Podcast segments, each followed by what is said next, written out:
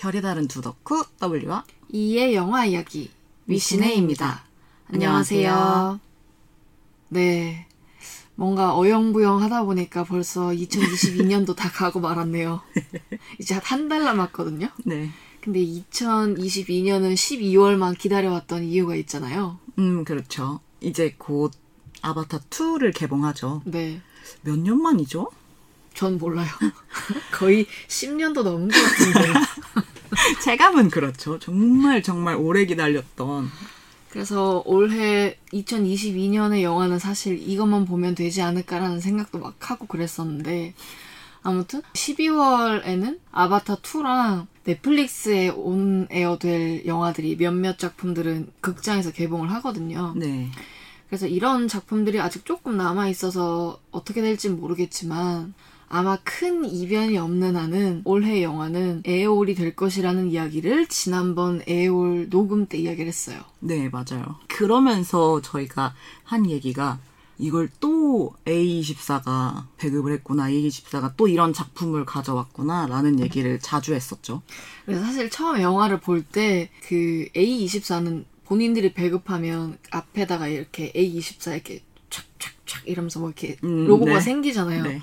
근데 에어올에 대한 어떠한 정보도 가지고 있지 않은 상태에서 그 A24 로고를 뜨는 걸 보고 아 그래 이 정도면 믿고 볼만 하겠다라고 생각을 했었거든요. 네, 처음 영화에 대한 아무 정보가 없이, 그러니까 그게 에올이 아니더라도 어떤 영화를 보러 갔을 때 그 말하신 A24 로고가 뜨면, 아, 이거 A24 거였어? 그러면 어느 정도 괜찮겠네? 라고 마음이 좀 놓이는 부분이 있는 것 같아요. 그렇다고 해서 A24에서 배급한 모든 작품들이 다 스트라이크로 꽂힌 건 아니지만 네. 아이 중에 뭔가 잘 걸리면 영화가 엄청 좋은 게 나오겠다라는 그런 믿음은 있잖아요. 네네. 그래서 저희가 이번에 준비한 건 믿고 보는 A24 작품들입니다. 입니다. 음. 근데 여기서 저희가 무슨 암호 이야기 하듯이 계속 A24, A24 외우고 있잖아요. 네. 이 A24가 그래서 뭘까요? A24는 미국에 있는 다양성 영화 배급사죠. 그래서 뭐 우리나라로 따지면 그린나레 미디어라든지 뭐 판시네마라든지 앳나인이라든지 이런 규모가 비교적 작은 그리고 다양성 영화를 많이 수입하는 건데 이제 그게 뉴욕에 거점을 두고 있는 미국 회사다 이런 식으로 생각을 하시면 될 것 같아요. 네. A24는 우리나라 그 영화 광들이 배급사를 대하는 태도랑 미국이랑은 살짝 다른 것 같아요. 찾아보니까 네. 그쪽은 아예 그 배급사의 팬덤이 따로 있는 것 같았고 그래서 그런 사람들을 위해 회원제를 도입해서 뭐 미리 영화 굿즈를 보내준다든지 미리 음. 영화를 볼 수 있게 해준다든지 그런 장치가 마련되어 있는 것 같았고 아예 배급사가 운영하는 팟캐스트가 따로 있더라고요. 음, 재밌겠다. 네, 그래서 저도 들어보고 싶었는데 못 알아들을 것 같아서 열어보진 않았거든요. 저도 못 알아들어요. 그래서 대표가 인터뷰에서 이런 말을 했다고 해요. 그러니까 우리가 굳이 사운이라 할게 있다면 재능 있는 작가가 재능을 발휘할 수 있는 환경을 만들면 우리에게 큰 기회가 온다라는 말을 인터뷰에서 했대요. 음. 그러니까 뭔가 보통 미국은 감독보다 제작자의 입김이 훨씬 세잖아요. 네. 그러니까 감독과 배우가 뭐- 막 편집 이런 게 그 사람들만이 아닌 뭔가 외부의 인력들이 영화에 대해서 자지우지 하는 경우가 많은 것 같았는데 이 대표의 인터뷰를 보면 여기는 비교적 그런 게 덜해 보이는? 뭐 자세한 상황은 알 수가 네. 없지만 어쨌든 대표가 그런 거에 대해서 굉장히 자유로운 음 그런 것 같아요. 편이라고 생각하면 될까요? 네. 그래서 A24에서 그동안 어떤 영화를 배급해 왔는지 연역을 좀 읊어드려야 될까요? 대략적인 대표작들만. 네, 그래도 아마 영화 좋아하시는 분들은 이 영화 제목만 들어도 "헉, 이게 전부 다 A24 거였어? 하실 수도 있어요. 음. 네, 뭐뭐가 있죠? 네, 킬링 디어가 있고 문나이트, 플로리다 프로젝트, 레이디 버드, 미드소마, 그린나이트, 미나리, 그리고 얼마 전에 저희가 한 에브리띵 에브리웨어 올 앳 원스까지. 사실 이것도 저희가 리스트가 더 있는데 많이 간추린 거고요. 네. 실제로는 이것보다 더 많은 작품들이 A24 배급작이라는 걸 알 수 있으실 거예요. 네, 맞아요. 뭐 킬링 디어나 미드소마 같은 경우에는 그 감독이 차기작을 내도 꾸준히 배급을 해주는 느낌이라서 음. 재능 있는 작가가 재능을 발휘할 수 있고 또 좋은 감독이 또 계속 자기의 재능을 발휘할 수 있게끔 도와주는 그런 느낌이 들기도 해요. 네. 저희가 작품 언급을 할 때 미드소마 얘기도 했었는데 그래서 요새는 그 미드소마 감독이 호러 영화에 굉장히 강자잖아요. 이름을 굉장히 날리고 있잖아요. 네. 그래서 아예 A24가 그런 호러 영화에 특장점이 있다라고 생각하는 경우도 많은 것 같아요. 그래서 최근에 램을 광고할 때도 포스터에 아예 옆에 A24의 호러 이런 식으로 써 있더라고요. 음, 그래서 와 이렇게 배급사 이름을 써놓을 정도면 사람들이 확실히 뭔가 믿고 보는 구석이 있겠구나 생각을 했거든요. 보통은 그 포스터 이런 데 보면 어떤 감독 작품 아니면 음. 무슨 라라랜드 제작진 뭐 네. 이런 거 써놓잖아요. 근데 배급사 이름이 써져 있다고 하니까 약간 위상을 느낄 수 있나? 좀 싶기도 음. 한데요. 애석하게도 둘 다 호러에 관심이 없어서 네. 최근에 A24가 밀고 있는 흐름을 따라가지 못하는 게 좀 아쉽긴 하네요. 어, 호러 둘 다 못 보거든요. 아예 네. 못 봐요. 그것도 그렇고 어쨌든 좋은 작품을 만들어서 배급을 하니까 둘 다 A24에서 배급한 작품들 중에 되게 좋아하는 작품들이 많이 있잖아요. 네, 그쵸. 에어올 같은 경우에는 불과 얼마 전에 녹음을 했고 그리고 그린라이트는 사실 작년 2021년 위 어워즈 때 언급한 적이 있기 때문에 이 작품들은 제외하고 저희가 A24에서 배급하는 작품들을 몇 가지 소개해 드리려고 해요. 그런데 저희가 이거는 배급사의 영화 전체 중에 몇 개를 저희가 꼽아서 소개를 시켜주고 싶은 거기 때문에 네. 평소처럼 영화 하나를 진득하게 잡고 스포일러를 모두 얘기하지 않고 어느 정도의 스포일러는 다 배제를 하고 얘기를 할 거거든요. 근데 이게 사람마다 스포일러의 기준이 다 다르잖아요. 누구는 신호 한 줄도 스포일러라고 생각하고, 뭐 누구는 예고편 정도면 괜찮다라고 생각하시는 분이 있고, 누구는 아주 결정적인 맨 뒤에 얘기 말고는 다 괜찮다 이렇게 생각하시는 게 다 다르니까 저희가 이야기의 진행을 위해서 어느 정도의 영화 속 진행은 얘기를 하지만 저희 기준에 스포일러는 담지 않았다라는 걸 생각해 주시면 될 것 같아요.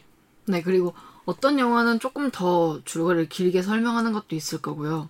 스포가 중요할 것 같은 영화는 뭐 이렇게까지밖에 설명 안 해라고 생각하실 수도 있을 만큼 요약해서 설명해 드릴 수도 있을 것 같으니까 저희가 둘 다 스포에 굉장히 민감한 사람들이기 때문에 결정적으로 이거는 들으면 안 될 것 같다라고 생각하는 부분들은 최대한 다 뺐다고 생각해 주시면 그렇게 감안하고 들어주시면 될 것 같아요. 네. 둘다 좋아해서 고른 작품도 있고요. 각자 더 좋아해서 고른 작품들도 있고, 너무 유명한 영화만 고른 것도 아니고, 매니악한 영화도 좀 고르려 노력은 했어요. 호러만 빼고.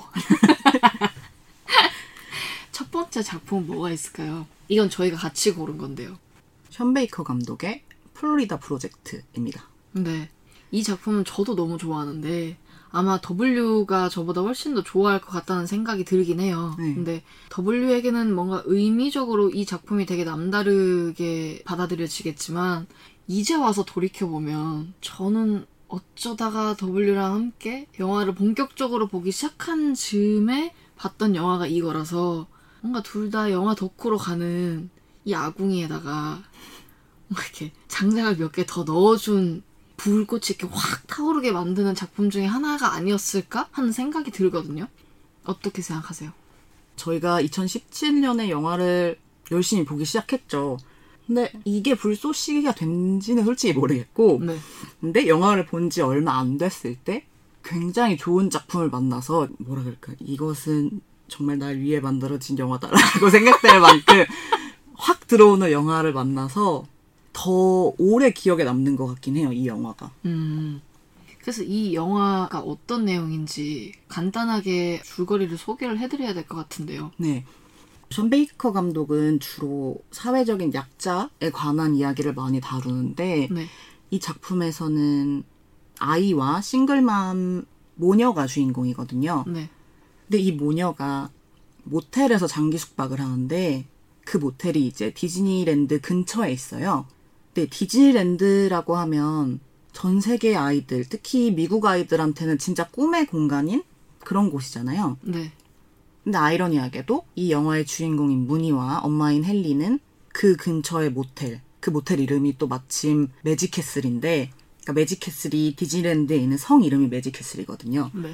그래서 그 모텔에서 이제 장기 숙박을 하고 있죠. 그래서 주인공인 문희는 아직 초등학교에 입학하기도 전인 굉장히 어린 아이 고 딱 그 나이 때 사고 뭉치라서 그 모텔에 장기 숙박하는 다른 어린이들이랑 신나게 그 나이 때 애들 같이 잘 놀긴 하는데 그래도 뭔가 상황이 상황인지라 굉장히 본인은 다 큰 척 약간 젠체를 할 때가 있거든요. 네. 영화 속에서. 네. 근데 그런 걸 보면 오히려 짠해지죠. 왜냐면 너무 애기니까. 네. 근데 그런 환경 속에서 이제 스포일러인 어떤 사건이 벌어지게 된다. 이렇게까지만 얘기해야 될 것 같아요. 그 뒤에는 너무 스포일러로 넘어가는 것 같아서. 아까 줄거리를 소개하실 때 모녀가 모텔에서 장기 숙박하고 있다 그랬잖아요. 그렇다는 건 기본적으로 집이 없는 홈리스 가정이라는 걸 알 수 있고 근데 그러면 이들의 수입 이런 건 어디서 나오는 걸까요? 어, 이거를 나중에 영화를 보고 나서 인터뷰를 보니까 이런 분들을 히든 홈리스라고 따로 명칭하는 것 같은데, 네. 그러니까 직업이 있거나 일이 있어도 당장에 월세 두 달치 정도의 보증금이 없으면 미국에서는 집을 구할 수가 없대요. 근데 그 두 달치를 모을 수가 없어서 그냥 계속 모텔에다가 돈을 어떻게 보면 버리는 형식으로 주거를 하는 거죠. 음. 그래서 사실은 그 모텔에 주마다 내는 돈을 합치면 그러니까 그게 월세로 따지면 한 100만 원 정도 된다고 해요. 그래서 오히려 진짜 월세를 내고 사는 것보다 더 큰 돈임에도 그 한 번의 보증금을 구할 수가 없어서 그리고 뭔가 집을 구하려면 내가 확실한 직업이 있어야 되고 그러니까 나에 대한 증명을 해야 되는 부분이 있잖아요. 근데 그거를 이제 할 수 없는 사람들이 주로 모텔에서 그렇게 거주를 하시는 것 같더라고요. 극 중에서 나오는 문희의 엄마인 헨리도 막 몸에 문신이 많고 싱글맘이고 태도가 약간 삐딱하고 이런 식으로 그려지잖아요. 네. 근데 그게 마침 디즈니랜드 근처인 지역에서는 그런 여자가 일을 구하는 거는 더 힘든? 음. 음. 그런 사람은 제대로 된 직업을 구하기가 힘든. 그래서 그런 곳에서 살 수밖에 없는? 이런 식으로 영화가 구성이 되어 있는 것 같았어요. 음. 근데 여기까지만 들으시면 이게 굉장히 심오한 사회적인 문제를 다룬 영화인가? 이러실 수도 있겠지만 근데 분명히 플로리다 프로젝트를 검색하면 아니거든요. 포스터가 나오는데 네. 저는 일단 영화에 대한 내용을 전혀 모른 채 W를 따라서 갔잖아요. 근데 그때 이제 포스터는 지나가면서 보니까 어머 애들이 나오네. 무지개도 떠 있고 아, 되게 재밌겠다. 애들이 나오는 이렇게 뭐 플로리다 프로젝트니까 뭔가 그런 데서 이렇게 막 아이들이 환상과 꿈을 키우는 그런 영화인가 이랬거든요. 아마 포스터에 속는 영화 1위가 아닐까 싶은데 저는 이제 와서 생각해 보니까 W는 그때 내용을 알고 저를 데려간 건지 아니면 똑같이 가서 이 포스터에 속은 건지 그냥 그게 궁금해요. 어, 마냥 밝은 영화라고는 생각을 하지 않았는데, 이 정도일 줄은 몰랐어요. 아니 근데 포스터는 난 뭐 거기서 사고뭉치 아이들 이야기 나오는 줄 알... 아니 근데 이거 맞는 말이긴 한데 네. 사고뭉치 아이들이 주인공이고 문이라고 하는 가장 귀여운 아이를 몇 명 꼽아보라고 하면 당연히 이름에 올릴 수 있을 정도로 귀엽고 사랑스러운 캐릭터가 나오는데 그래서 걔가 재밌게 놀고 이런 것도 다 맞는데도 불구하고 포스터에 속기 쉬운 영화 1위에 뽑을 수밖에 없을 만큼 사회 아니면 한 인간의 단면을 되게 잘 보여준다고 생각을 해요. 네. 근데 그 시선이 뭔가 재단을 내린다거나 아니면 감독의 생각이 확실히 들어가 있다거나 이런 느낌은 아니고요. 그냥 말 그대로 보여주는? 그래가지고 좋았던 것 같아요. 이 영화가 각자에게 스트라이크가 꽂힌 지점이 있을 것 같거든요. 이 영화는 둘 다 좋아하니까. 근데 저는 사실 포스터에 보여주는 그 다양한 색채들이 실제로 영화에서 나오거든요. 그래서 색채가 굉장히 다양하고 다채롭게 느껴지는 영화이기 때문에 작품 속의 문희와 싱글맘 엄마가 겪어야 하고 살아내야 하는 삶이 더 버겁게 다가왔던 것 같거든요. 그래서 그 아이러니함? 포스터와 영화 사이의 갭? 이게 굉장히 인상적이었고 저한테는 꽂히는 지점이었고 보통 이제 악역으로 자주 나오는 윌렘 데포가 드물게 악역이 아닌 역할이라서 전 좋았어요. 음, 맞아요. 윌렘 데포 캐릭터 굉장히 좋았죠. 네. 색채는 저 역시 굉장히 좋았던 것 같아요. 제가 원래 그런 톤의 영화를 굉장히 좋아하기도 하고 예를 들면 조조래빗 같은 네. 조조래빗도 결국 방금 말한 설명과 같잖아요. 그러니까 색채와 대비되는 그들의 상황 같은 거. 그리고 플로리다 프로젝트는 훨씬 더 색감이 동화적인데 이걸 만드는 션 베이커가 이 영화의 전체적인 채도를 올렸대요. 어린 시절에는 실제보다 주변을 더 화려하게 느낄 거라고 생각해서. 음, 그래서 정말 굉장히 동화같이 영화가 꾸려져 있고 저는 방금 조조래빗도 얘기했는데 아이가 주인공인 영화면 일단 뭔가 마음이 더 가는 것 같고요. 네. 근데 그 애들이 짠하다. 그러면 이제 정신을 약간 못 차리고 왜 그런지 진짜 궁금하긴 해. 애들이 나오면 일단 아 더블린 보겠구나 이 생각을 하거든요. 근데 저도 막 구체적인 이유는 잘 모르겠어요. 그러니까 아이들을 좋아하긴 하지만 내가 막 그렇게까지 막 세상에서 제일 좋아하는 게 아이들이야 이런 느낌은 아닌데 왜 항상 그리고 아이들 말고도 수많은 약자가 있잖아요 사회에는 네. 근데 유독 아이들이 나오는 영화가 발피거든요 음. 그거는 근데 아직까지 잘 이유를 못 찾았어요 진짜요? 네. 당연히 알고 계실 줄 알았어요. 크게? 그러니까 저도 저- 혼자 생각을 해봤을 거 아니에요. 근데 내가 일정 부분의 내 유년을 그 영화를 보면서 되짚어 보나? 이렇게 생각도 해봤는데 그게 전부는 아닌 것 같거든요. 네. 그래서 결국 모르겠다. 근데 어쨌든 좋아하니까 계속 보긴 본다. 근데 그렇게 아이들이 나오고 아이들이 짠한데 거기다가 제가 앞서서 말했던 것처럼 어떤 시선이 정해져 있는 게 아니고 그냥 관조적으로 보여준다. 근데 거기에 이제 약간의 따뜻함이 들어가 있다 영화에서. 그러면 이제 거의 대부분 인생 영화로 올라가는 것 같아요. 음. 거의 고양이가 킨넨 만난 그런 느낌 아닐까요? 뭐요? 고양이가 뭐라 그러지 이거를? 뭐 뭐라는 거야? 뭐 이렇게 뭐 쥐어주면 정신 못 차리는 거지. 캣닙이야? 저 지금 킨넵이라고 했어. 뭔가 위험한 단어를 헷갈린 것 같은데. 이게 잘못, 영어로 잘못 번역하면 큰일 나는데. 아, 그래? 키, 키드냅 때문에. 아, 캣닙. 음. 캣닙 만난 수준이거든요, 거의. 그런 게 아닌가. 음, 맞아요. 그리고 이 영화에 무늬의 대사 하나가 그거는 진짜 이해 말대로 스트라이크를 꽂은 지점이었는데 무늬가 친구들이랑 놀다가 어, 난 어른들이 울기 직전에 어떤 표정을 하는지 알아 라는 대사를 하거든요. 네. 이 영화를 떠올리면 그 대사가 자동으로 같이 생각이 나는데 그냥 그 대사 하나에 이들이 여태까지 어떻게 뭐 살아왔는지부터 그러니까 너무 많은 것이 담겨 있는 것 같아서 아 나는 이 영화를 사랑하지 않을 수가 없겠구나라고 생각을 했던 것 같아요. 영화를 보시면서요. 네. 음. 그래서 이 플로리다 프로젝트의 뜻은 뭐였을까요? 뭔 프로젝트였을까요? 플로리다 프로젝트 제목에도 이중적 의미가 있는데 하나는 디즈니랜드를 처음 만들 때 건설에 착수할 당시의 디즈니랜드의 가제가 플로리다 프로젝트라고 했었고요. 하나는 미국에서 집이 없는 분들한테 보조금을 지원하는 사업 이름이 플로리다 프로젝트래요. 어, 그 두 가지 의미가 있는 거군요. 네. 근데 이 의미를 몰랐을 때도 저는 뭔가 그 포스터의 동화적인 이미지랑 제목이 굉장히 잘 어울린다고 생각했거든요. 근데 마침 의미까지 있으니까 엄청난 거죠, 이제. 그 뭔가 멘탈을 되게 단단히 부여잡고 봐야 하는 영화일 것 같긴 한데 그럼에도 불구하고 너무나 좋은 영화이기 때문에 네. 한 5년 정도 지났죠? 저희 본지? 그쵸? 5년 정도 지났는데도 아직도 생생하게 기억에 남을 정도라서 꼭 추천을 해드립니다. 네. 밥 먹을 땐 보시지 마시고. A24 작품 중에 밥 먹을 때 볼 수 있는 게 몇 개나 있을까요? 비트 선마 이런 거 틀어놓으면 안 돼. 그렇긴 하네요. 아무튼 이 영화 꼭 추천하니까 봐주셨으면 좋겠고요. 네. 그리고 W랑 이 저희가 추천하는 다음 작품은요. 코고나다 감독의 애프터양입니다. 네. 이 작품은 올해 개봉했잖아요. 네. 아주 따끈따끈한 A24 배급작 중에 하나인데요. 코고나다 그러면 모르시는 분들도 계실 텐데 아마 파친코 감독이라고 하면 아 하시는 분들이 많을 것 같아요.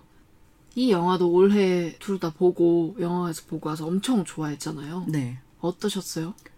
이 영화 굉장히 좋았는데 저는 개봉할 당시 봤을 때보다 오히려 지금이 더 좋은 것 같아요. 아, 근데 저는 이건 공감해요. 음, 그러니까 처음에 영화를 봤을 때는 네. 굉장히 그냥 잔잔하고 영상미 예쁘고 좋네? 뭐 이랬는데 제가 얼마 전에 그 이야기 했잖아요. 뭔가 아무 생각 없이 뜬금없이 그 맛이 떠오르는 집이 진짜 맛집이다. 이 이야기 음. 한 적이 있잖아요. 괴변 늘어놓은 적이 있잖아요. 네. 더블유한테. 근데 그 즈음에 뭔가 이 영화는 계속 드문드문 생각나는 순간들이 계속 생기는 거예요. 이 영화에서. 네, 맞아요. 노래도 그렇고. 그래서 이 영화가 6월쯤 개봉한 걸로 기억하거든요. 근데 9월이 돼서 이 영화의 노래를 다시 찾아 듣게 됐고, 점점 더 영화가 좋아서 막 한 번 더 다시 보게 되고, 약간 이런 점진적으로 점점 더 좋아지게 되는 영화인 것 같아요. 맞아요. 사실 이렇게 잔잔한 영화면 장면이 기억나기는 쉽지 않은데 장면 장면이 굉장히 예뻐서 그런가? 하여튼 계속 진짜 문득 가만히 있다가 생각이 나는 영화인 것 같아요. 네. 그래서 처음에 영화 봤을 때보다 지금이 더 좋아져서 팟캐스트를 들으시는 분들한테 추천을 해드리려고 하거든요. 근데 이 영화는 기본적으로 SF 장르고요. 알렉산더 와인스틴이라고 하는 사람의 원작 Saying Goodbye to Young이라고 하는 작품을 바탕으로 해서 만들었거든요. 음, 어떤 가족이 있어요.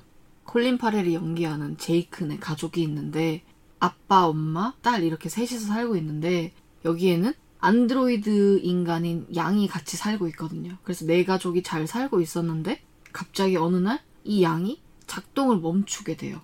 그래서 이 가족은 그를 수리할 방법을 찾기 시작하거든요.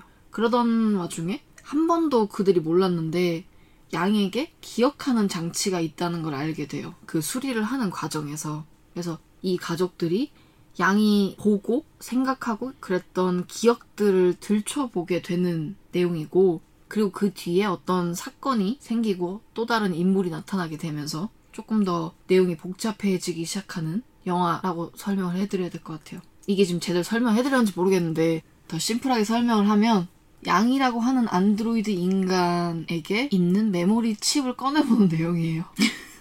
정말 심플하지 않나요? 근데 그, 그 줄거리 한 줄이 딱 맞는데 그것만 들으면 제가 이 영화 안 봤으면 찾아 안 찾아볼 것 같아요. 그럼 이제 줄거리 영업에 실패한 거죠. 아니, 그래도 뒤에 저희가 이 영화가 좋은 이유를 계속 설명을 해드릴 거니까 아직 끄지 마시고 계속 들어주세요. 저는 이 영화를 보고 난 다음에 W가 이야기하는 걸 듣고 굉장히 의외라고 생각을 했었어요. 그 이유 중에 하나가 기본적으로 SF라고 하는 어떤 가상의 세계관 안에서 일어나는 일들을 저는 되게 좋아하는 편이고 W는 SF 장르를 그렇게 좋아하진 않는다라고 저는 늘 생각을 해왔거든요. 근데 이 작품이 W에게 스트라이크를 꽂혔다고 하니까 그게 되게 신기했거든요. 근데 이거는 이의 일종의 편견일 수도 있는 것 같아요. 삐용삐용 삐용삐용에 대한 편견 아닐까? 네, 그러니까 저는 스페이스 오페라만 관심이 없는 거고 이가 가지고 있는 그러니까 SF를 안 좋아하는 게 아닌 것 같아요. 음, 잘 만든 거면 SF든 뭐든 상관이 없고 기본적으로 우주가 배경인 것도 좋아하고 다만 그 삐용삐용이 저랑 안 맞을 뿐이지 아니야. 그건 아닌 것 같아요. 왜냐면 블레이드 러너를 싫어하셨잖아요.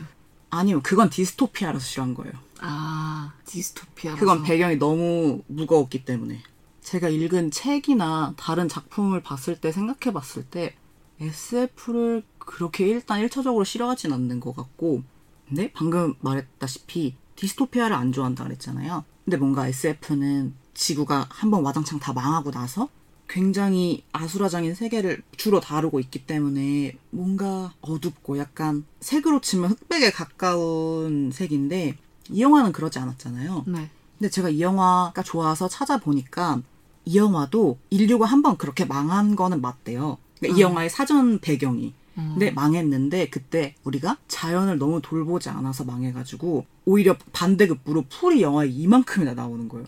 음, 그러니까 더 막 강박적으로 우리는 자연을 돌보고 자연과 함께 살아야 된다라고 생각하면서 진짜 어디에나 풀이 있잖아요 영화 속에 네. 막 심지어 차라고 표현하면 될까요? 그들의 이동 수단 안에도 풀이 있잖아요. 네. 그래서 그걸 볼 때 보는 나는 좋지만 저렇게까지 그 뭐 풀이 공기의 수단인가? 왜 이렇게 풀에 둘러싸인 세계에서 살고 있는 거지? 했는데 그런 뒷얘기 같은 게 있더라고요. 일단 그래서 그렇게 어둡지 않은 이야기여서 좋았고 그리고 이 영화는 얘기하자면 약간 SF 그러니까 이거를 문학으로 치환하자면 SFC 같은 느낌이 들었어요 저한테는 음, 뭔가 굉장히 서정적이고 유려하고 영화가 설명하면 스포가 될 것 같아서 근데 그냥 군, 되게 군더더기가 없지 않나요? 영화에. 음, 저는 그래서 처음에 영화를 봤을 때는 오히려 이게 단점이라고 생각했거든요. 너무 끊기는 거 아닌가? 이 감독이 잘하, 그, 잘하는 게 그거인 건 알겠는데 너무 단편 단편의 모음집인 거 아닌가라고 생각을 했는데 지금 와서 생각해 보면 그래서 더 좋았던 것 같아요. 그게 감독과 이 작품의 특장점이고 저는 그 영화의 배경이 되는 부분들을 찾아보지 않았었거든요. 근데 사실 영화는 양과 그 가족에게 대부분 초점이 맞춰져 있고, 뭐 만나는 사람이라고 해봐야 제이큰의 가족 주변에 살고 있는 이웃들? 이 정도밖에 나오지 않잖아요. 네. 막 거대한 세계관에 말씀하신 것처럼 무슨 디스토피아 이런 건 당연히 없고 되게 소시민의 시선에 맞춰져 있고 그렇기 때문에 이 SF 세계관이 없어요. 그러니까 앞에 뭔가 한 세계관을 시작하기 위해서는 뭐 1999년 12월 31일 2000년 1월 1일을 앞둔 뭐 2시간 앞둔 어느 밤 뭐 이런 식으로 앞에 이렇게 구구절절하게 이 세계관을 설명하는 내용이 아예 다 빠져 있거든요. 그래서 이런 부분들이 왜 빠졌을까라고 생각을 했지만 오히려 시간이 지날수록 이 영화를 곱씹게 되는 이유 중에 하나인 것 같아요. 그러니까 영화의 세계관이 어땠을까? 음, 이 양이라고 하는 개체는 어떻게 하다가 나오게 되었으며 왜 지금과 조금 다른 세계관을 가지게 되었을까를 상상해 보는 재미도 있는 것 같아요. 아예 영화만 두고 본다면. 음. 그리고 뭔가 이의 성향에서는 그럴 수 있을 것 같아요. 저는 그거에 관한 생각은 아예 안 했거든요. 네.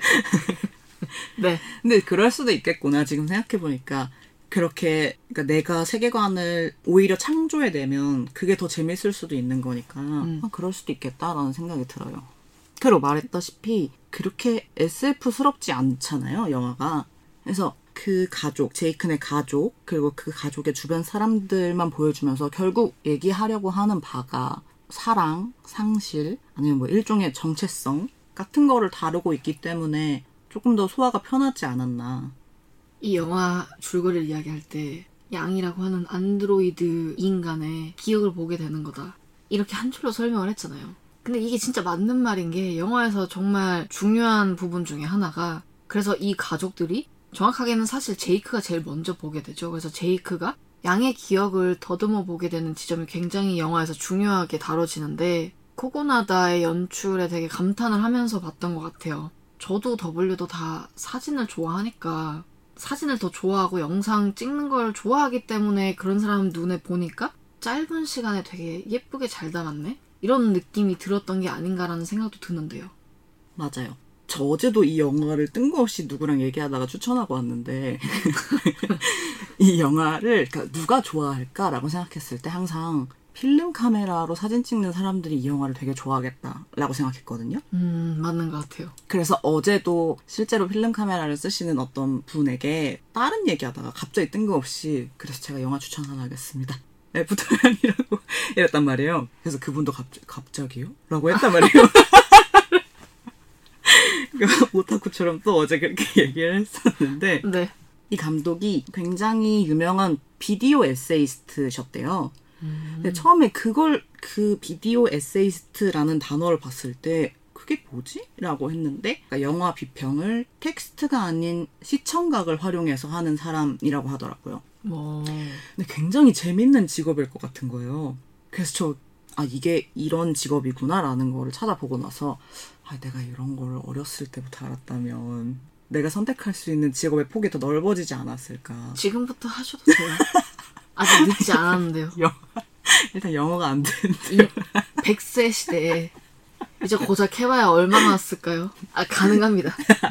감사합니다.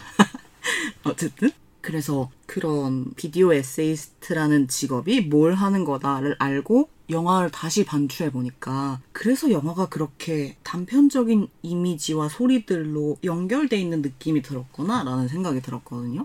그리고 아까 말한 필름 카메라 찍는 분들이 이걸 좋아하겠다라고 생각했던 부분은 영화가 굉장히 지역적이잖아요. 그러니까 카메라로 따지면 광각으로 여기 있는 풍경 전체를 담는 게 아니고 줌을 확 당겨서 굉장히 너무 너무 또 오타쿠 같아요. 아니요.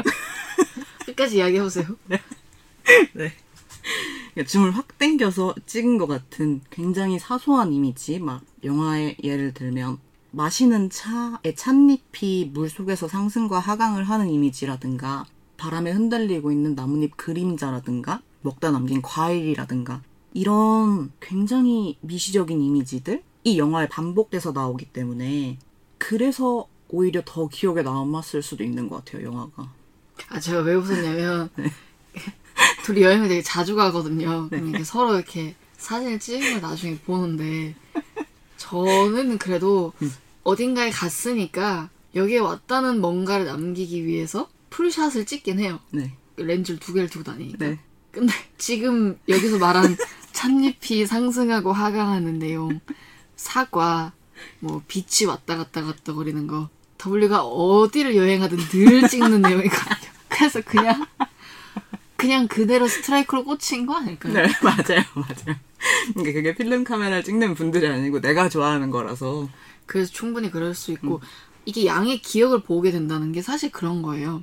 양이 얼마나 살아왔고 사실 안드로이드 인간에게는 살아왔다라는 개념이 아니고 어떻게 보면 최초로 눌려서 전원을 켜서 그 전원이 지금 꺼지기 전까지의 작동되는 동안 있었던 일이라고 표현을 해야 될 것 같은데 그게 명확하게 나오진 않지만 하루에 한 10초? 그 정도가 자동으로 영상이 찍히는 것 같아요. 자동일까요? 전 자동이 아니라고 생각했는데. 왜냐면 그 가족 사진 찍는 씬 있잖아요.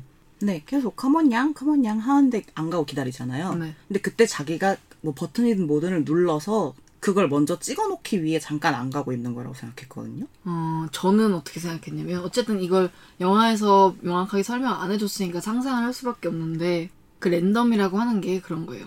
안드로이드 인간이 뭔가 감정적으로 좋다라고 생각하는 순간이 오면, 그 순간을 그냥 랜덤으로 찍는 것 같았어요. 그거. 아니, 제가 갑자기 웃는 거는, 네, 갑자기 딴 생각이 나서인데, 어떤 실험을 하는데, 강아지 여기 가슴에 카메라를 달아두고, 강아지가 흥분을 하면 카메라가 작동되게 만들어 놓고 강아지를 풀어놓은 거예요. 네.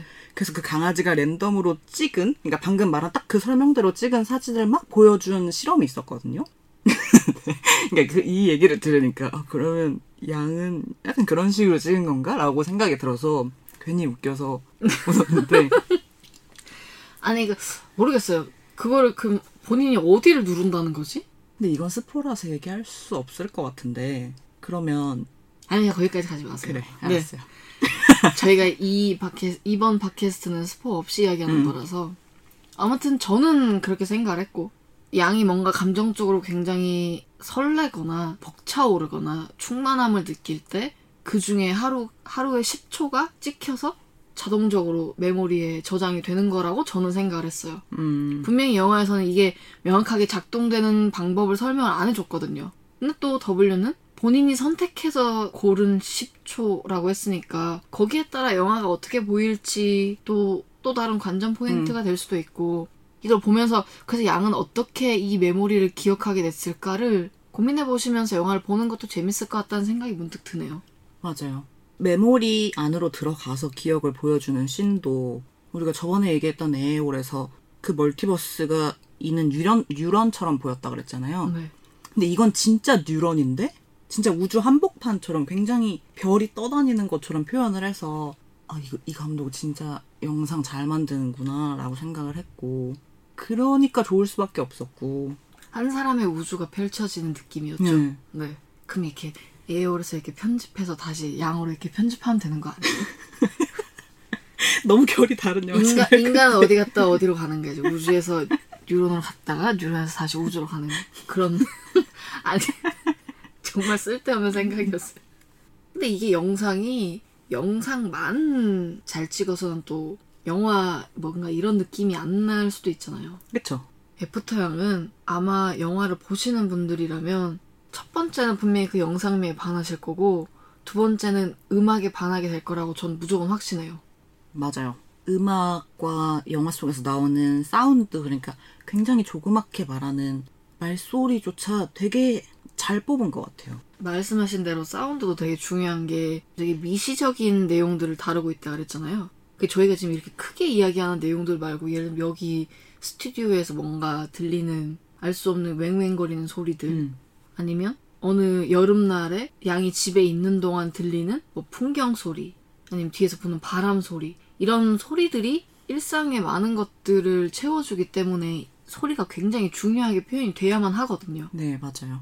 그래서 이 사운드를 포함한 음악이 굉장히 좋았다라고밖에 말을 못 하겠는데 맞아요. 음악이 너무 좋았어요.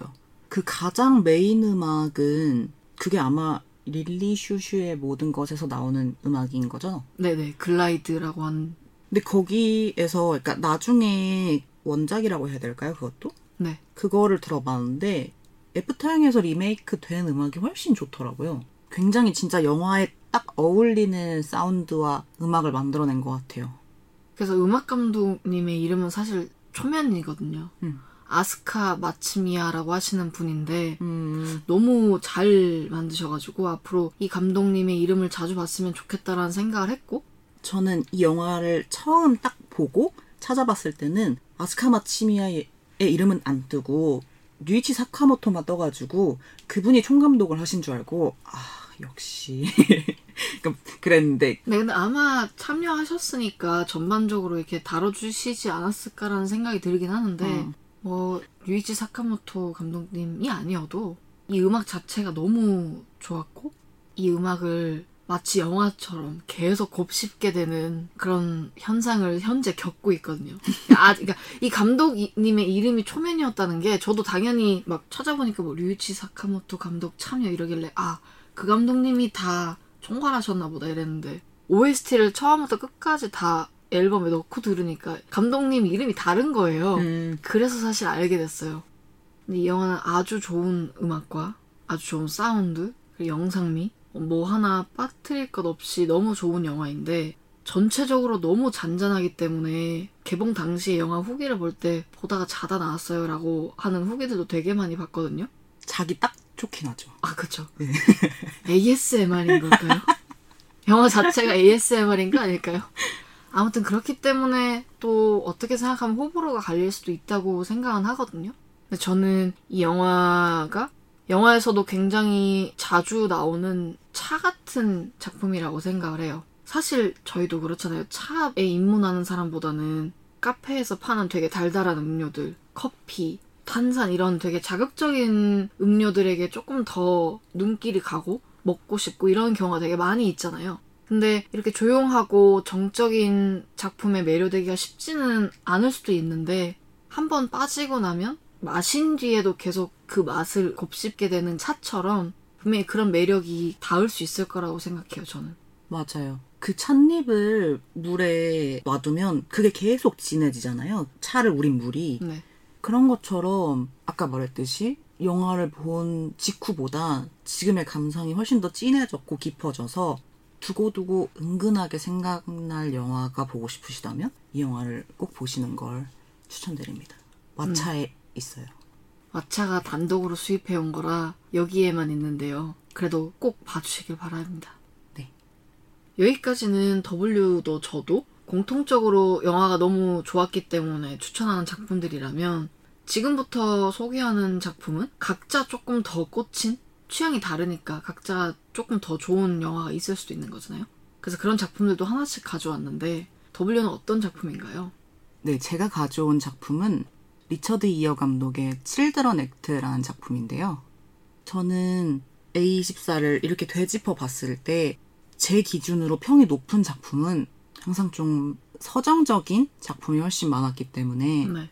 근데 이 영화가 꼭 서정적이라 이 영화를 선택했다기보다는 저는 그냥 이 영화를 너무 좋아해서 그뭐 세간의 평이나 누군가의 추천이나 이런 것들에 비해서 굉장히 이 영화를 좋아하기 때문에 언젠가는 내가 이 영화를 무슨 주제에서든 말할 것이다 라고 벼르고 있었거든요. 네. 그렇기 때문에 이 영화를 가져왔는데요. 이 영화는 뭐 현존하는 최고의 작가 중 하나라는 이언 맥큐언이 쓴 동명의 소설을 원작으로 하고 있고 본인이 이제 시나리오까지 맡은 그런 작품이에요. 찾아보니까 감독이랑 40년 직이라고 하더라고요. 음, 그래서 아예 기획부터 본인이 참여를 어느 정도 하신 것 같았어요. 이 칠드런 액트라는 제목은 그러니까 이거를 또 얘기하다 보면 이제 음차 번역이 얼마나 별로인 것인지가 나오는데 칠드런 액트가 그냥 번역하면 아동법이라는 거더라고요. 음, 영화에서 실제로 아동법을 다루고 있고 주인공이 판사예요. 엠마 톰슨이 피오나 메이라는 판사 역할을 맡았고 근데 이 피오나 메이는 이혼이라는 거에 직면해 있는 상태이고 개인적인 상황은 그렇고 그럼에도 일은 계속 해야 되잖아요. 그때 딱 맞게 된 케이스가 백혈병에 걸려서 너무 위중한데 수혈을 거부하는 거예요. 소년과 소년의 부모 모두가. 그래서 그걸 법원에서 명령을 강제적으로 할 것이냐 아니면 그거는 본인의 선택이니까 알아서 해라라고 기각을 할 것이냐에 대한 사건을 봤거든요. 환자와 부모가 이걸 거부하는 이유는 이들의 종교적인 이유 때문에 이들이 여호와의 증인이어서 그래서 이 사건을 봤는데 사건을 처리하고 있긴 하지만 피오나 메이의 머릿속에는 계속 집안일로 막 가득 차 있을 거 아니에요. 그러다가 피오나 메이가 평소와는 다른 선택을 하게 돼요. 그러니까 내가 이 사건은 너무 중대하므로 소년을 직접 만나서 왜 그렇게 수혈을 거부한지 이야기를 들어보겠다. 그래서 소년한테 찾아가죠. 그 소년이 핀 화이트헤드가 연기하는 애덤 헨리인데 그래서 애덤과 피오나가 만나서 이 얘기를 해보고 그리고 결국 판사인 피오나 메이는 수혈 명령을 내리거든요. 그래서 애덤은 그 수혈로 인해서 살게 돼요. 그때부터 이제 애덤이 갓 태어난 새끼 오리처럼 피오나 메이를 졸졸 쫓아다니기 시작해요. 그러다 결국 저는 판사님이랑 같이 살래요. 라는 말을 꺼내죠. 피오나는 부담스러워 하면서도 혼란에 빠지거든요. 그러다가 이제 무슨 사건이 생기고 영화는 알 수 없는 방향으로 흐르는데 마밤 여기까지가 줄거리거든요. 앞에도 굉장히 많은 일들이 일어나네요. 그런가요? 근데 사실 저도 이 영화를 보긴 했어요. 네. 저도 이 영화 싫어하진 않는데 W처럼 이렇게 막 가슴에 사무쳐서 오래도록 기억하고 막 이렇지는 않은 것 같아요. 영화가 좋았던 지점들이 있나요? 어떤 부분들이 좋았는지가 궁금한데. 음, 이 영화는 영화 속에서 판사가 다루는 케이스들이 이 여호와의 증인 사건 말고도 굉장히 난제를 다루고 있거든요. 그래서 바로 아 그건 이거지. 그건 당연히 뭐 사형이지 이런 식으로 즉결 심판을 내릴 수가 없는 케이스들이 많았어요. 예를 들어 삼쌍둥 샴쌍 발음, 발음을 정확하게. 샹! 이렇게 된다고요. 잘못하면. 발음을 정확하게. 샴 쌍둥이가 있을 때 네. 이걸 분리 안 하면 둘 다 죽고 분리를 하면 한 명만 살을 때 이걸 분리를 판사의 명령으로 할 것인가 말 것인가라든지 그러니까 이런 굉장히 한 인간으로서 선택하기 어려운 난제를 다루고 있어서 좋았고 근데 그거에 대한 시선이 아까 플로리다 프로젝트 얘기했을 때 얘기했던 것처럼 재단하는 시선이 아니어서 제가 성- 생각할 여지가 많아서 더 좋았던 것 같아요. 그리고 가끔 제가 왓챠에 너무 좋았거나 너무 별로인 영화는 한준평을 쓸 때가 있거든요. 네. 근데 이 영화는 너무 좋아서 선택과 관여의 나비 효과라고 적어놨는데 그러니까 딱 제가 적어놓은 그 말처럼 제가 그 당시에 되게 고민했던 게 그거였던 것 같아요.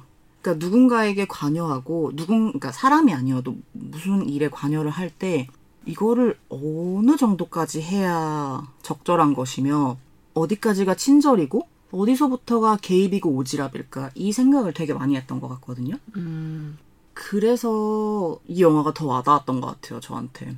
실제로 극 중에서 애덤 헨리가 나중에 피오나 메이한테 너 근데 내가 판례를 찾아보니까 미성년 수혈은 무조건 적법으로 나와 있더라. 근데 너는 왜 굳이 나를 찾아왔어? 그래서 왜 날 귀찮게 하고 나한테 관심을 줬어? 이럴 거면 그냥 판결만 하지 왜 내 인생에 끼어들었어? 라고 말하는 대사가 있거든요. 네. 근데 그 질문을 마치 저한테 하는 것 같았고, 근데 그 질문에 대해 제가 대답을 못 하겠는 거예요. 그래서 이 영화가 끝나고도 생각을 굉장히 오래 했었거든요. 그런 관련된 주제에 대한 거를. 그래서 이 영화가 좋지 않았을까? 남들에 비해 오래 남은 게 아닐까 싶어요. 그럼 W에게는 영화적 상황보다 더 많은 것들을 생각하게 하는 영화였던 거네요. 그러니까 네네. 영화적인 상황은 사실 이게 수혈을 할 것이냐 말 것이냐에 대한 문제만 다루는 거지만 사실 이게 본인이 선택할 수 있는 문제가 아니라 판사라고 하는 제3자가 개입해서 이거를 판결을 내려줘야 되는 상황이 되니까 왜 내 삶인데 판사가 개입을 해야 되는 건지 뭐 이런 문제도 있을 것이고 그러니까 여러 가지 더 복합적인 그게 뭐 윤리적인 문제일 수도 있는 거고 아니면 뭔가 선택의 문제일 수도 있는 거고 이런 부분들이 더 좋았기 때문에 영화가 오래도록 기억에 남았다는 거죠. 그런 것 같아요. 음. 그리고 제목에도 써 있잖아요. 칠드런. 또 네. 애가 또 애가 나오지 않습니까? 그래서 아니 제가 그래서 맨 처음 아까 사실 이거 칠드런 액트 할 때 그 맨 처음에 그 얘기를 하려고 했는데 소년인 거예요. 네. 17살. 소년을 아이의 범위로 둬야 될까? 그렇죠. 그렇게 그렇게 따지면 조금 그렇긴 한데 근데 소년이 극 중에서 그러니까 성인 되기 직전의 소년이었고 결국 성인이 되잖아요. 그 네. 판결 이후에. 근데 어쨌든 지금 저희 나이에 비해서는 굉장히 어리니까 그냥 그렇게 그러니까 내 기준에서는 그냥 이렇게 아이들로 계속 아이들만 보면 어떻게 주체를 못한다고 스트라이크로 꽂힌다 계속 그 이야기 했잖아요. 그래서 아까 계속 더블려 그 이야기 하는데 처음에 17이었던 애덤이 20살이 돼서 성인이 되잖아요 라고 말해서 그 뒤에 혼자 뭐라고 상상했냐면 성인이 되어서, 되어서 갑자기 급격하게 재미가 없어졌어요 라고 무슨 말도 안 돼. 아니, 아이를 너무 좋아하시니까 진짜 말도 안 되는 상상을 했던 거고 늘 머리에 이런 말도 안 되는 상상을 하고 있어요. 죄송해요. 근데 저도 근데 영화를 보면서 아 이걸 어디까지 허용해도 되는 걸까에 대한 문제는 생각을 해봤던 것 같거든요. 근데 이거는 영화의 후반부 내용이긴 한데 어쨌든 앞에 W가 줄거리 부분까지 설명을 해주셨고 뒤에 더 일어나는 내용은 스포니까 생략을 하고 영화 초반부는 판사가 애덤에게 찾아가서 조언을 해주고 이런 관계가 약간 처음에 저는 멘토 멘티 같은 느낌이 많이 들었거든요. 그 두 사람 사이가. 근데 후반부로 갈수록 뭐 그게 어린 오리가 뭐 엄마를 찾아다니는 거든 뭐든 애덤 본인은 그걸 사랑이라고 느끼기 시작하게 되는 것 같거든요. 음, 제가 생각했을 때는. 그래서 뒤로 넘어가면 멘토 멘티 이야기가 아니라 사랑 이야기처럼 느껴지는 게 아닐까? 라는 생각을 한 번은 해본 적이 있거든요. 음, 이 부분은 어떻게 생각하는지도 궁금해요. 사랑이 없진 않았다고 생각하는데 그게 전부 사랑일 거라고 생각하지도 않았던 것 같아요. 음, 메이가 말했듯이 그리고 우리가 보면 알듯이 애덤은 너무 어렸고 그리고 애덤은 그 상황에서 피오나를 거의 구원자라고 생각할 수밖에 없었다고 생각하거든요. 진짜 말 그대로 자신의 목숨을 구해준 사람이니까. 네. 그래서 막 저 사람은 내가 지금 좋아하는 사람이라는 하나의 역할만 부여한 게 아니고 피오나한테 그러니까 모든 인물적인 역할을 다 부여했다고 생각해요. 그러니까 저 사람은 내 구원자이자 판사이자 부모 대신이자 뭐 조력자이자 새로운 신의 대체자이자 뭐 이런 식으로 되게 여러 가지를 그 중에 사랑도 있을 거라고 생각을 했고 그래서 진짜 내 인생에 남은 동화줄은 저 사람밖에 없다라고 생각하는 게 너무 절절하게 저한테 느껴졌고 핀 화이트헤드가 연기를 그런 식으로 되게 잘했고 그래서 음, 사랑이 돼 사랑만은 아니다 라고 생각했던 것 같아요. 저희가 한 이야기는 사실 세 발의 피밖에 안 되는 것 같아요. 왜냐면 뒤에 결말 부분이 빠져 있기 때문에. 네. 그래서 이렇게 생각할 거리가 많고 뭔가 주변 사람들이랑 얘기하고 싶은 이야기도 많고 이런 거리가 많은 영화다. 영화를 끝나고 나와서 생각할 거리가 많은 영화가 좋은 영화다라고 저희가 항상 얘기하잖아요. 그런 의미로 영화가 굉장히 좋다. 그래서 이런 거에 평소에 관심이 있으셨던 분이면 이건 넷플릭스에 있더라고요. 한번 보셔라. 제가 이거 준비하려고 그저껜가 그그저껜가 한 번 더 봤거든요. 네. 아, 근데 여전히 너무 재밌는 거예요. 그래서 꼭 보셨으면 좋겠다는 생각을 해봅니다. 네. A24 배급사에서 하는 기조 중에서 W는 아까 서정성에 자주 꽂힌다고 표현을 하셨었는데 물론 저도 서정적인 작품 되게 좋아하고요. 근데 A24가 이렇게 뭐라고 해야 될까요? 애프터양 같은 그런 느낌의 영화만을 배급하는 건 아닌 것 같아요. 제가 아직 여기서 배급한 모든 영화를 다 보진 않았지만 A24에서 배급하는 영화들 중에는 실험적인 굉장히 이런 영화를? 이라는 말이 나올 정도로 실험적인 영화들도 굉장히 많이 배급을 했거든요. 고민을 하다가 제가 선택해서 가져온 작품은 2018년에 나온 클레르 드니 감독의 하이라이프라는 작품입니다. 음, 이 작품 보셨어요? 저 안 봤어요. 들어는 보셨어요? 솔직히 처음에 이 영화 하신다고 했을 때 제목을 들었을 땐 기억이 안 났고, 근데 그 포스터를 보고 나서, 아, 이거, 이렇게, 그러니까 포스터로 기억하고 있는 작품이었어요. 저도 이 영화를 선택해서 가져오는데 굉장히 힘들었는데요. 아니, 좋은 작품이긴 하지만 뭔가 한 번 보고, 와, 어떻게 이런 영화를? 이거 뭔가 어딘가 우주에 이렇게 부유하게 떠돌아다니게끔 내버려 뒀다가, 아, 진짜 실험적인 작품 뭐가 있을까 하면서 가지고 온 거라, 제가 이걸 잘 설명을 해드릴 수 있을지 모르겠어요. 저는 재밌었는데, 일단 그래도 제 설명을 듣고 부디 한 번 좀 도전해 보셨으면 좋겠다는 생각이 드는데, 일단 프랑스 영화고요. 네, 제가 프랑스 영화라고 강조는 난해한가요? 굉장히 난해하고요. 음, 네, 굉장히 거리낌이 없는 네, 아. 그런 느낌이기 때문에 이거 청불인가요? 네. 아, 아, 그래서 저 이거 이 영화 보려고 한번 갱신한 것 같아요. 성인 아, 성인 인증 성인. 인증 갱신을 했던 것 같아요. 그래서 아 오랜만이네 이러고 했던 기억이 나는데 아무튼 줄거리는 아 이거는 근데 제가 계속 영화를 보면서도 계속 그 생각을 했는데 어디까지가 스폰지 진짜 가늠이 안 돼서 최대한 짧고 간결하게 설명해 드리려고 해요. 뭔가 디스토피아로 추정되는 지구 사회가 있어요. 네, 근데 거기에 범죄자라서 갇혀있는 주인공 몬테가 있거든요. 네. 주인공 몬테는 로버트 패틴슨이 연기하고 있는데 이 몬테를 비롯한 몇몇 범죄자들에게 갱생의 기회를 주겠다면서 우주선에 탑승을 하라고 해요. 음, 그러면서 우주선을 타고 태양계 밖으로 나가게 되면서 일어나게 되는 사건입니다. 음, 이렇게만 들으니까 되게 뭔 영화야. 아니 그거나 이거 삐용삐용 하는 SF나 뭐가 다르지 이런 생각이 드실 수도 있는데 근데 이 신호를 들으면 뭔가 흥미가 가거든요? 뭔가 영화가 되게 새롭게 느껴지거든요. 그냥 제가 생각했을 때 결이 제일 비슷한 영화는 프랑스 영화에서 생각하는 굉장히 대담한 난해한 이거 떼면 애드 아스트라랑 제일 비슷해요. 음, 오, 근데 애드 아스트라는 그 우주의 광활한 것도 많이 다뤄가지고 아이맥스로 상영하고 이랬었는데 기본적으로 하이라이프는 우주선 안에 일어나는 내용을 다루고 있고 음, 그리고 이들이 정확하게 얼마나 시간이 지났는지는 알 수 없는데 예를 들면 뭐 지구에서 나온 지 뭐 30 몇 년이 지났다 이런 식으로 표현을 안 하거든요. 그래서 정확하게 얼마나의 시간이 흘렀는지는 모르겠지만 거의 태양계 밖으로 나갈 때까지 내용이 전개가 되거든요. 그러니까 엄청 오래됐을 거 아니에요.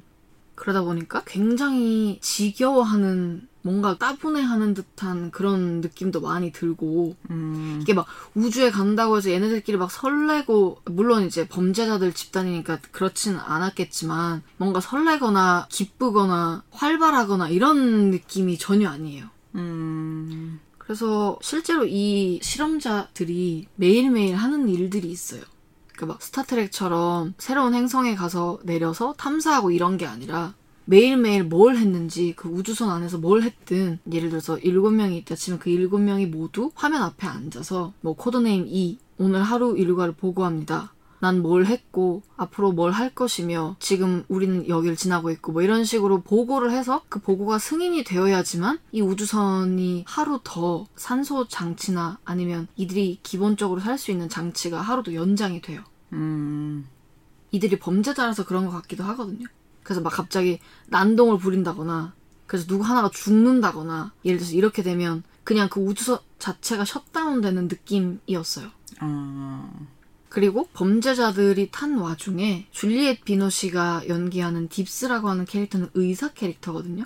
근데 이 캐릭터도 같이 타게 되는데 이 딥스가 본인의 지위를 이용해서 우주선 안에서 남성 범죄자와 여성 범죄자 사이에 수정을 하게끔 계속 강요를 해요. 근데 그러면서 무슨 사건이 생기거든요.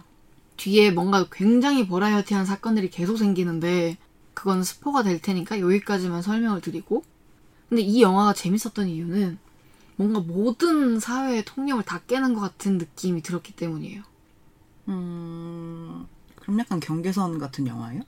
통념을 깨부순다는 점에서? 음, 어떻게 보면 그럴 수도 있을 것 같긴 해요. 그래서 뭔가 우주에서 점점 더 멀리 갈수록 인간 사회에서 통용되어 오던 윤리나 도덕이나 이런 것들이 다 뒤집히는 것 같은 느낌이 점점 들기 시작하거든요. 음, 그래서 와 이, 이렇게 실험적인 이 영화는 거의 제가 이거 보면서 창세기를 거의 뒤집는 영화 아니에요? 이 정도면? 음, 성경을 잘 모르는데도 와 이거는 헉, 이렇게 표현한다고? 라고 생각했기 때문에 이건 종교를 믿으시는 분들이 보면 되게 발칙한 영화라고 생 아니야 이 정도 수준이 아니야 거의 막 분노하시지 않을까? 뭐 이런 생각도 가끔 했었거든요. 음, 그래서 그 정도로 사회의 통념을 깨는 영화라서 그래서 저는 오히려 그게 더 신선했던 것 같아요. 우주를 배경으로 하고 있지만 사실은 뭔가 좀 더 철학적인 이야기들을 하고 있다고 저는 생각을 했거든요. 음, 그래서 이 영화가 굉장히 실험적이라고 했잖아요. 그래서 실제로 평론가 분들의 평도 진짜 극과 극으로 갈리더라고요. 오, 그건 신기하네요. 보통 보면 타오르는 여인의 초상이라든지 대체적으로 한 해에 걸쭉하게 이름을 남기는 작품들 같은 경우에는 대체적으로 평론가의 평들은 일정하게 좋았던 기억이 나거든요. 드라이브 마이카도 그랬고. 그래서 이건 제가 한 게 아니고 실제로 평론가 분들의 평을 가지고 와봤어요. 얼마나 극과 극인지를 설명을 해드리려고. 김혜리 기자님은 클레르 드니 감독의 도발적 창세기라고 했어요. 음, 그리고 이동진 평론가는 곱비 풀린 상상력과 대담한 작법으로 비틀어낸 에덴의 어두운 저편. 음, 제가 보면서 와 이거 창세기를 뒤집은 거 아니야? 라고 말한 게 어느 정도는 그 결이 닿아 있는 것 같은데 그 두 분은 평이 좋았던 거예요? 네. 둘 다 처음에 평점을 매겼을 때 별점 4점 정도니까 나쁘지 않았던 거죠. 근데 박평식 평론가 분은 평점 자체는 3점이라서 그렇게 나쁘지 않았거든요. 근데 이제 들으면 이제 아 하실 거예요. 기괴한 불임 클리닉, 옹색한 육아일기. 이렇게 평을 하셨는데 이게 전혀 틀린 표현이에요. 아, 저, 저기서 이 평을 생각해서 웃음밖에 안 나오는데 이게 틀, 그러니까 영화를 안 보신 더블유는 이 저게 뭔가 싶겠지만 전혀 틀린 내용이 아니거든요. 네. 물론 박평식 평론가님은 절대 5점을 안 주시는 걸로 알고 있고 진짜 만점이 4점, 4.5? 이 정도 그러니까 별점이 3점이어도 그냥 평타? 뭐 이것보단 조금 더 잘 나왔다고 생각을 하시는 것 같은데 그런 의미에서 극과 극이라고 표현한 게 아니라 이 평이 너무 네. 확 와닿지 않나요? 네. 제가 아까 줄거리 소개할 때 그렇게 설명했잖아요. 의사를 필두로 해서 이렇게 뭔가 수정하게끔 한다는 음. 게 그거를 두고 기괴한 불임 클리닉이라고 표현하신 거였고요. 그리고 무주선 안에서 일어나는 일들을 두고 이제 옹색한 육아 일기라고 표현하신 것 같은데 뒷부분은 스포기 때문에 제가 더 이상, 더 이상 설명을 못 드리겠어요. 그러니까 이런 식으로 평론가 분들 사이에서도 평이 조금씩 갈릴 정도로 와, 너, 어떻게 도대체 이런 영화를? 감탄하는 사람이 있다면 어떤 사람이 이 영화를 뭐, 뭐 이런 영화를만 뭐 이런 영화를 상영해 뭐 이런 느낌이 있었거든요. 실제 그 영화를 본 사람들의 평을 봤을 때는 거의 1 아니면 5였어요. 아, 엄청 갈린다. 그러니까 저처럼 뭐 4점이나 5점 정도 주면서 어떻게 생각해보면 성경에게 도전을 한 거일 수도 있잖아요.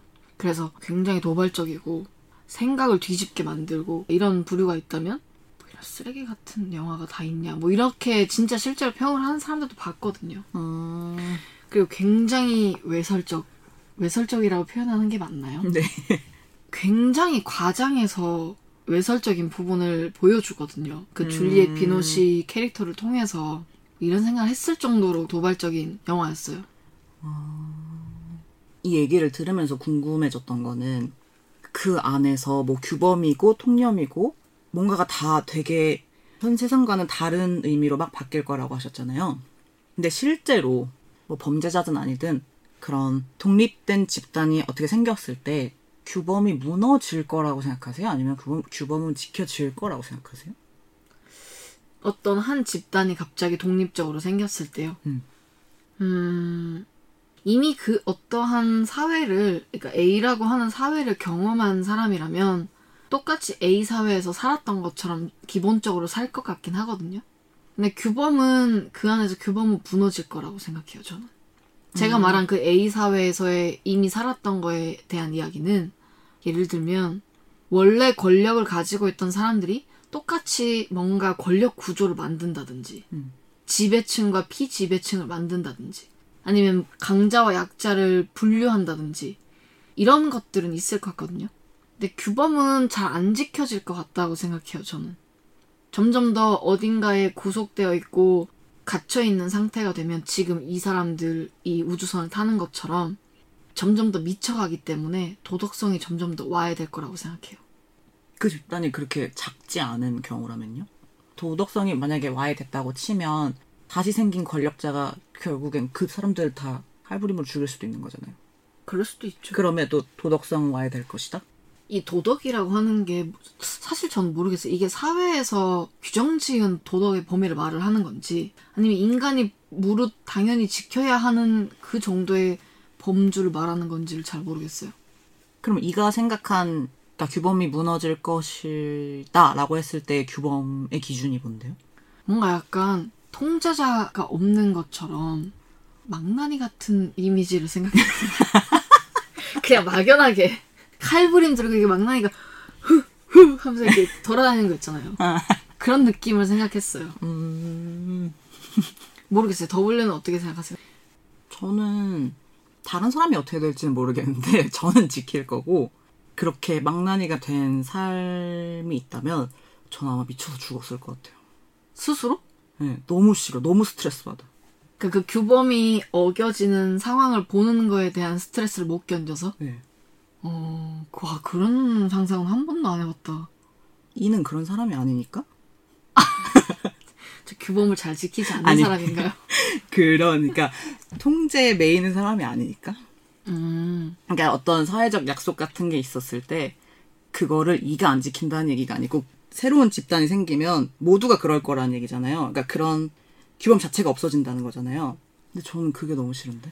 그러니까 규범이 한꺼번에 무너지는 게 아니고 뭔가 막힌 공간에 있으니까 스스로도 그 통제되어 있는 상황을 못 견뎌서 점점 더 와해되는 느낌이라고 해야 될까요? 음, 근데 그런 것들도 못 견딜 것 같다는 말씀이신 거잖아요. 그 변화를.